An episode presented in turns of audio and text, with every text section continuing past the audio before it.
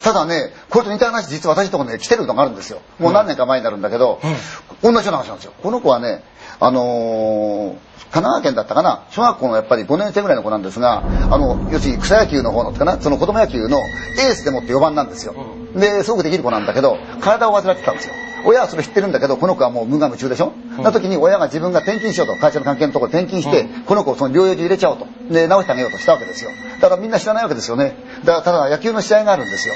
で、その時に、あのー、帰ってきてくれるか野球の時は、うん、向こうの学校行っても必ず来るよと。うん、約束したわけですよ。で、彼は田舎行ったわけだ。みんな残ったの。で、批判来るけど全然連絡が来ない。それは来るわけないですよね。彼病院に入ってるんだから。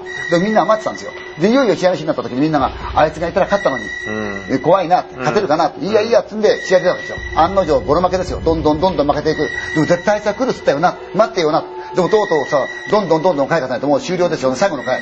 とうとう来なくて、やっぱ来なかったねって時に、来たぞって言ったの一人が。見たら、そのネットのすぐそばの端の方に立ってんだって、おい、来いよ来いよって、みんなで呼んだおい、来いよ来いよ今からじゃ間に合わないか知らないけど、1点でも2点でもあいつぐらい取れるから、来いよ来いよってけど、彼がダバーってなって、あいつ笑ってないし来ないぞ、来いよ来いよって言ってるうちに試合負けちゃったんですよ。終わっちゃったってふって見たらその子はいなかった。それで、すぐにじゃあ連絡取ってみようって連絡取ってもらった。そしたら、その帰った時その男の子のお母さんが、お前に言わなかったけど、あの子はもう一月前に死んでたんだよ。死んでたでもそれをたくさんの子が見てんですよ。来いよ来いよって言ったの。昼間にええ、昼間に。野球の試合の日に。ねだから、まんざらだからそういうことはないとは言えないじゃないですか。やったんですよ。そしたら、ふっと降りたったら、通る。元気か、うん、まあお前のおかげでうちのたけし軍団もな。っていう CM の後はあの石原裕次郎がよみがえる